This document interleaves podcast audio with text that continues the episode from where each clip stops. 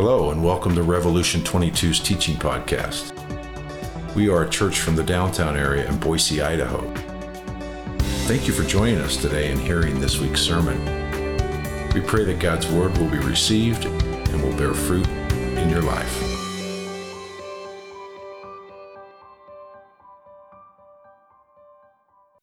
Good morning. My name is Danny, and I am one of the pastors here. And so, uh, thank you for all, all allowing me to be here. For those that I haven't had an opportunity to, to meet or see, I was on sabbatical starting in this last January. So, uh, all of us elders decided together that that I was due for about a three to four months sabbatical, and so uh, that went through April, and then you know, obviously, we've kind of been where we've been. So, for those of you I have not had an opportunity to meet, that is why. But during that time, the Lord was really pressing on me about the topic of uh, Sabbath and Sabbath rest. And so I get to kind of talk to you guys about that today. So let's go ahead and open in prayer.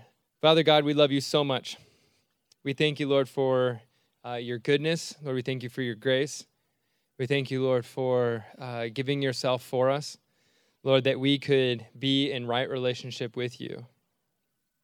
Lord, we ask that our hearts be softened and that we would um, grow in the knowledge of who you are. And Lord, that our hearts would grow and be changed uh, into more of your likeness and less of our own likeness. Lord, we ask that anything that is said, Lord, that is not of you, Lord, would be discarded. Lord, and everything that is, um, everything that is of you, Lord, would be communicated no matter what is said, and that would be heard and it would fall on soft hearts. And Lord, we would not walk away from your scripture today forgetting what it is that we were convicted of, Lord, but instead we would remember and be doers of the word. In your holy, precious name, amen. So we're going to dig into the Sabbath.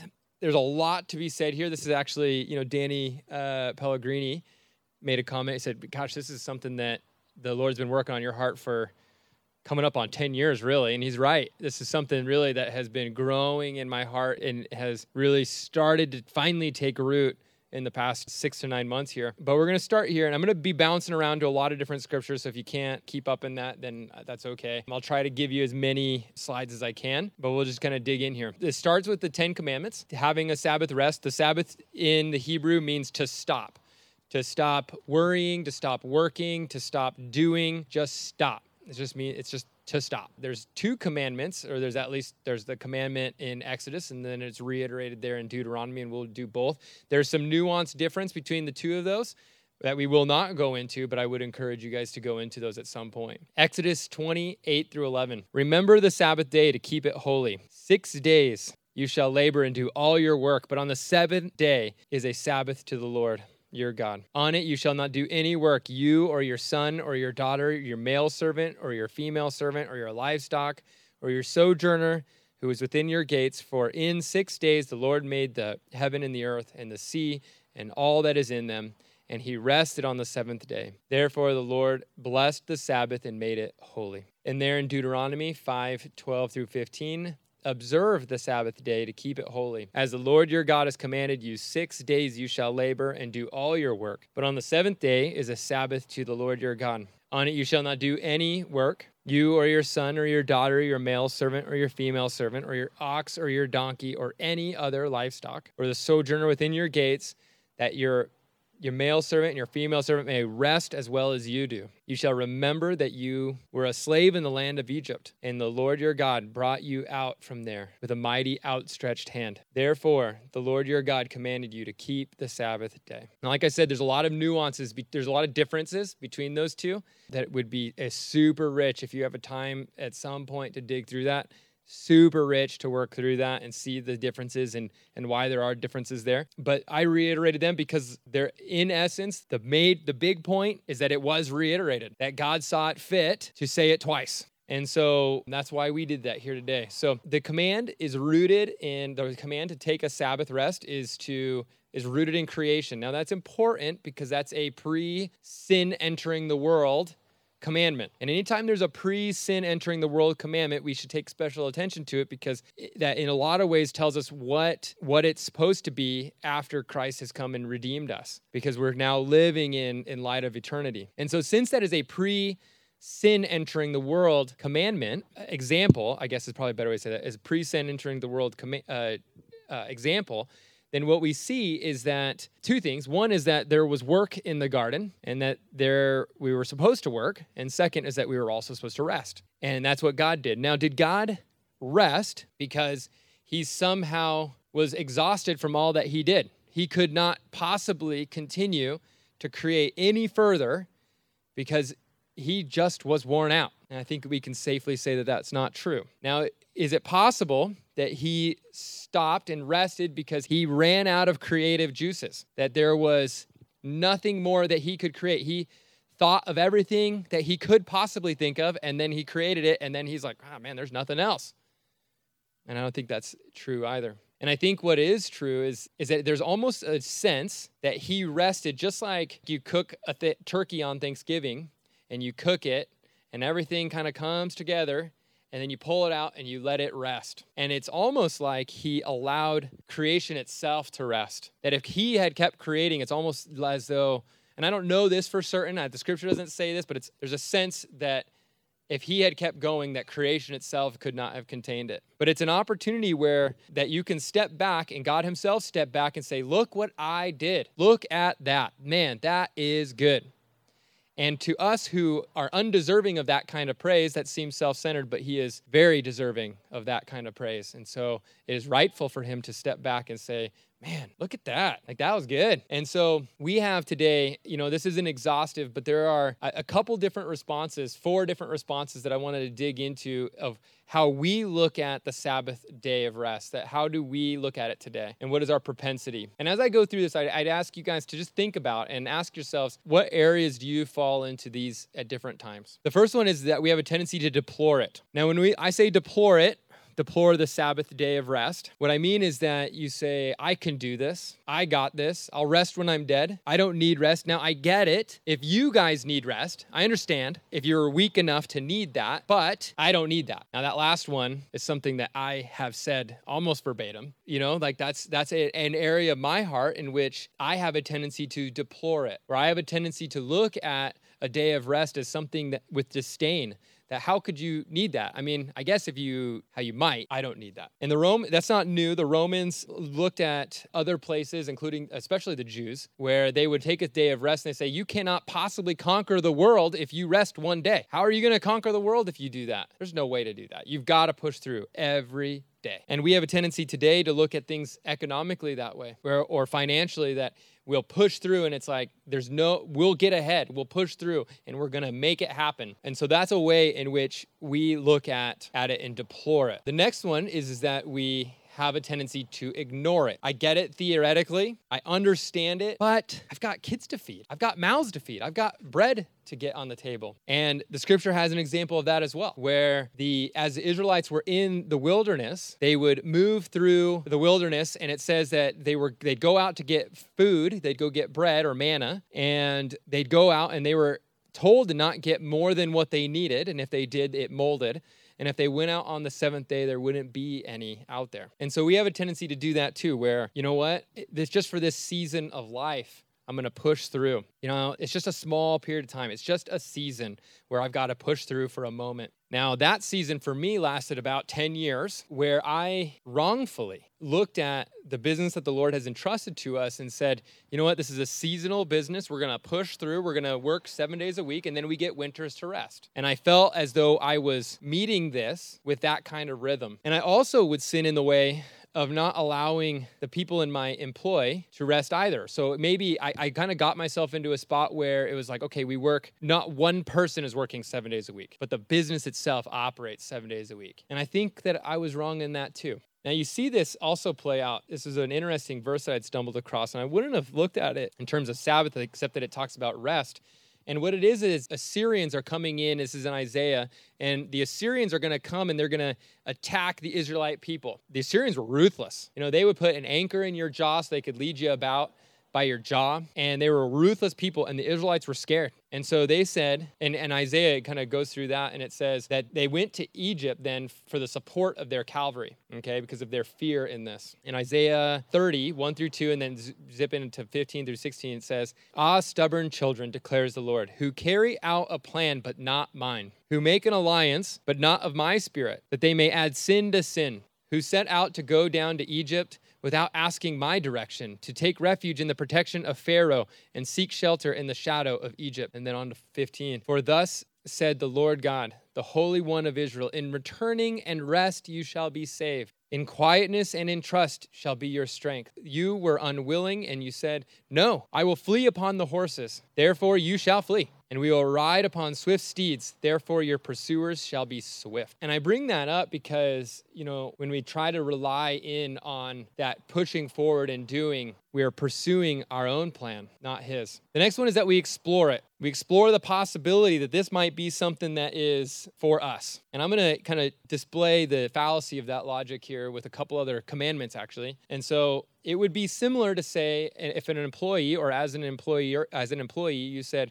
you know today i think that i'm going to explore the possibility of not stealing from my employer today. I'm going to consider it. I'm not going to guarantee it but it's possible that i might not steal today. Or another one is that with your kids they say your kids come and they say hey mom and dad you know you're doing good. I appreciate you today i'm going to make a concerted effort to honor you i can't guarantee it who knows how this is going to play out by the end of the day, but I'm going to make a concerted effort to just give it a try. I'm just going to explore the possibility of honoring you today. Or another one is where a spouse would say, I'm going to explore the idea of not committing adultery. Go to your spouse and say, Hey, today I'm going to explore this idea. I'm not going to commit adultery. I can't guarantee it. Who knows how the day will pan out, but I'm going to just see how this goes. And I'm sure your spouse would say, Man, I'm so proud of you, honey. That is so romantic. I appreciate that a lot. And so we try to explore this idea and we say, well, I'll try the Sabbath, but if it doesn't work out, we'll see, we'll just see how it goes.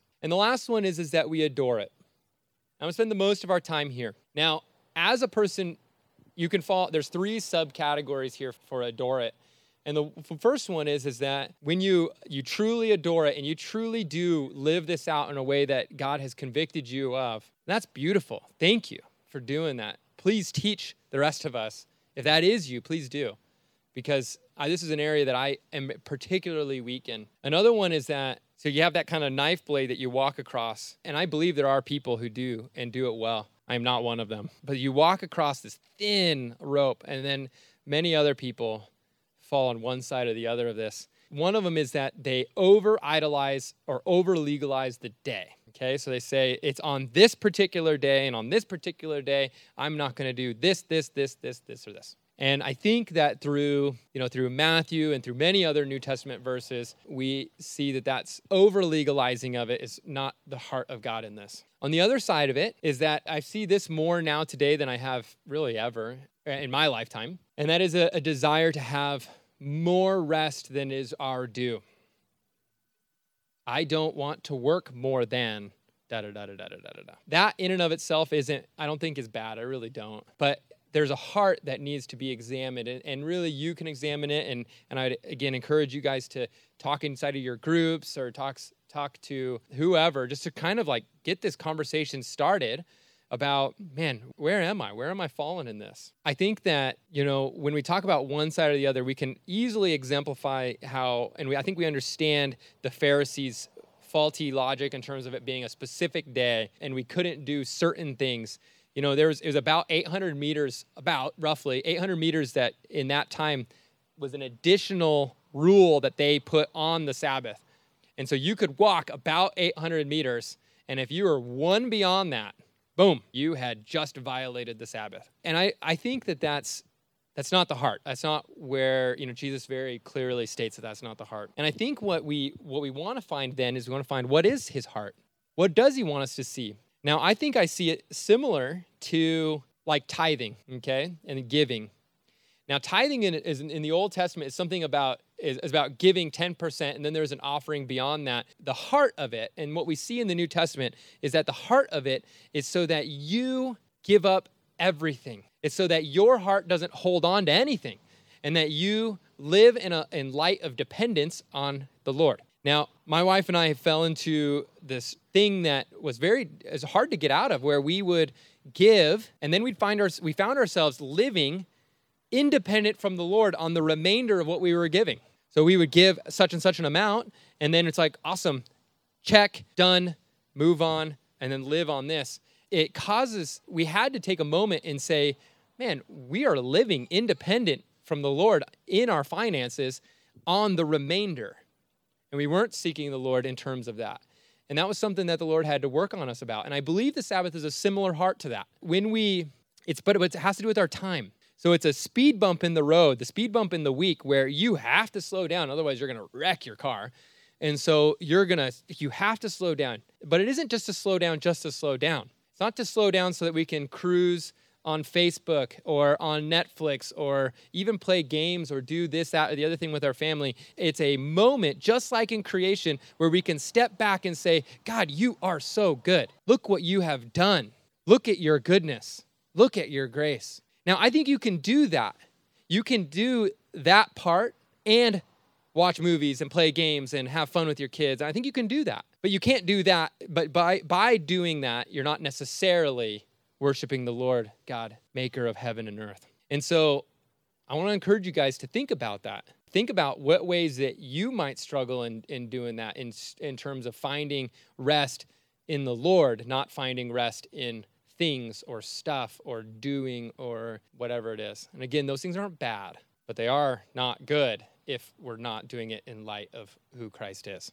Isaiah 58 13 says, If you turn back your foot from the Sabbath, from doing your pleasure on my holy day, doing your pleasure on my holy day, and call the Sabbath a delight and the holy day of the Lord honorable, if you honor it, not going your own ways or seeking your own pleasure or talking idly, then you shall take delight in the Lord, and I will make you ride on the heights of the earth. It's not easy. It's not easy to do that. And something that I was drawn to, a verse that I've known for most of my life, a particular word stood out to me that I never really paid attention to, and it's in Psalms 23 and it says, He makes me to lie down in green pastures. Most of us know this who have been in the church for any period of time.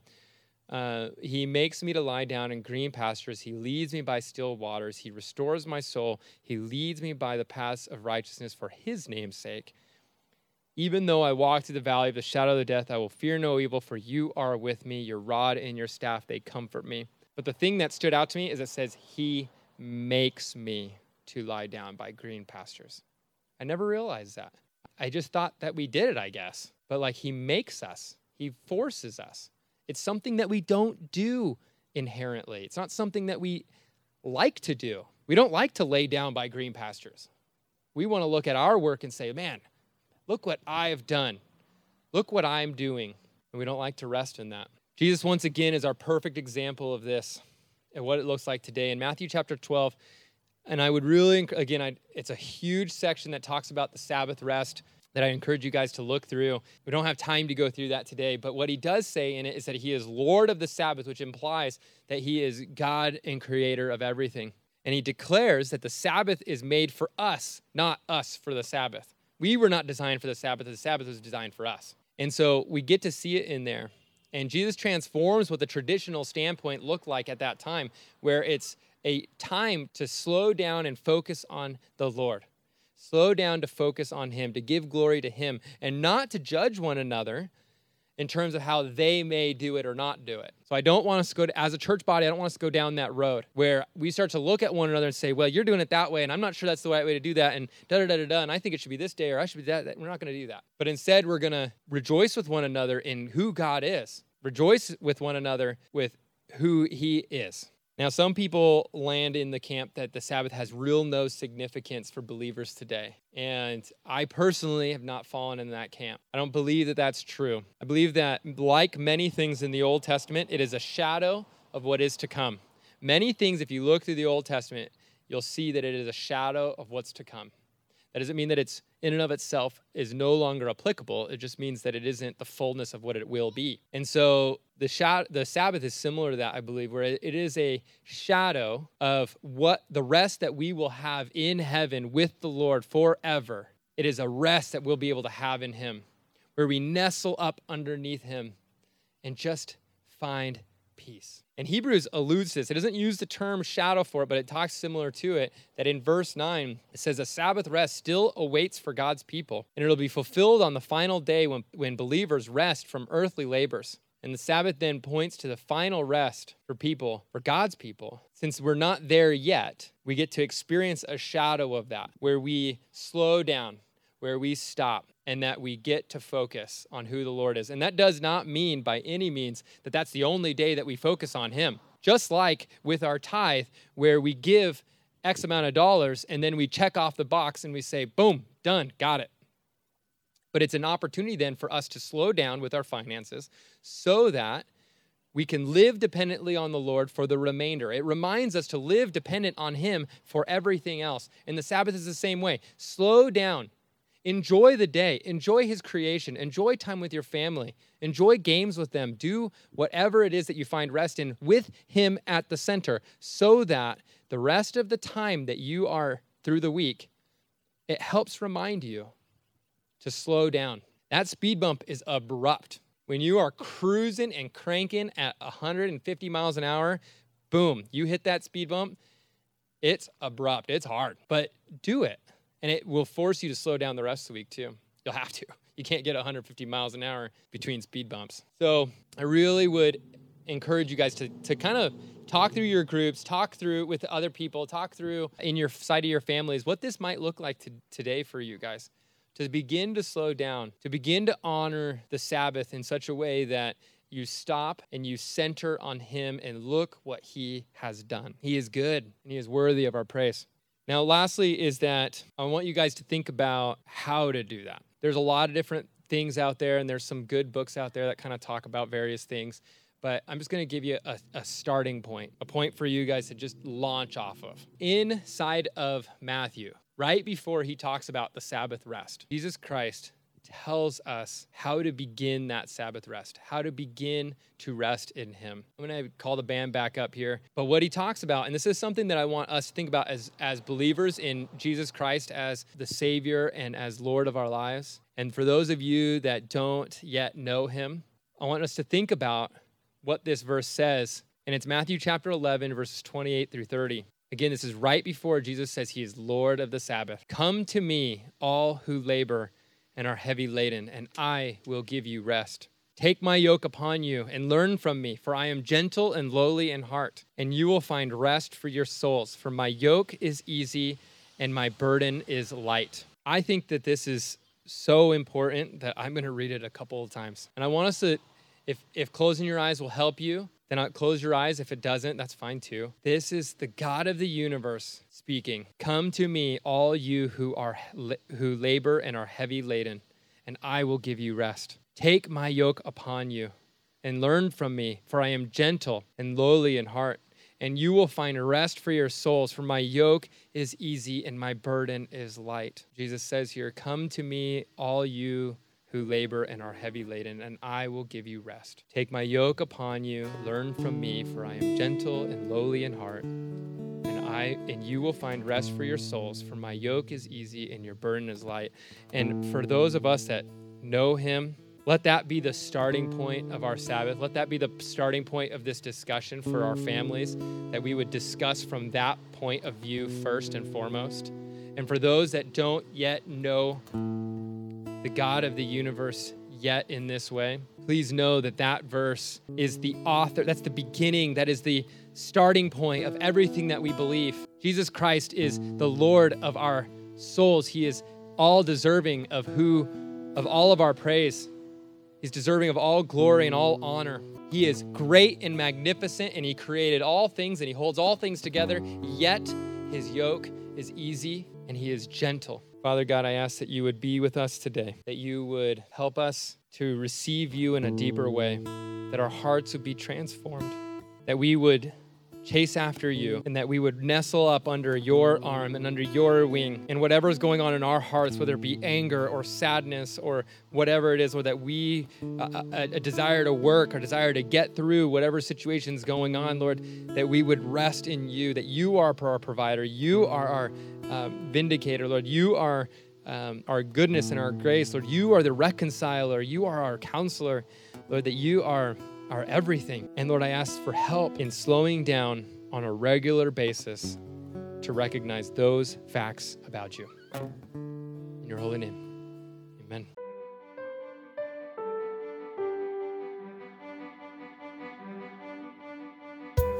Thank you for listening to our podcast. To find out more about our church, please visit revolution22.org. We encourage you to not neglect meeting together as believers. And may you continue to love God and love others.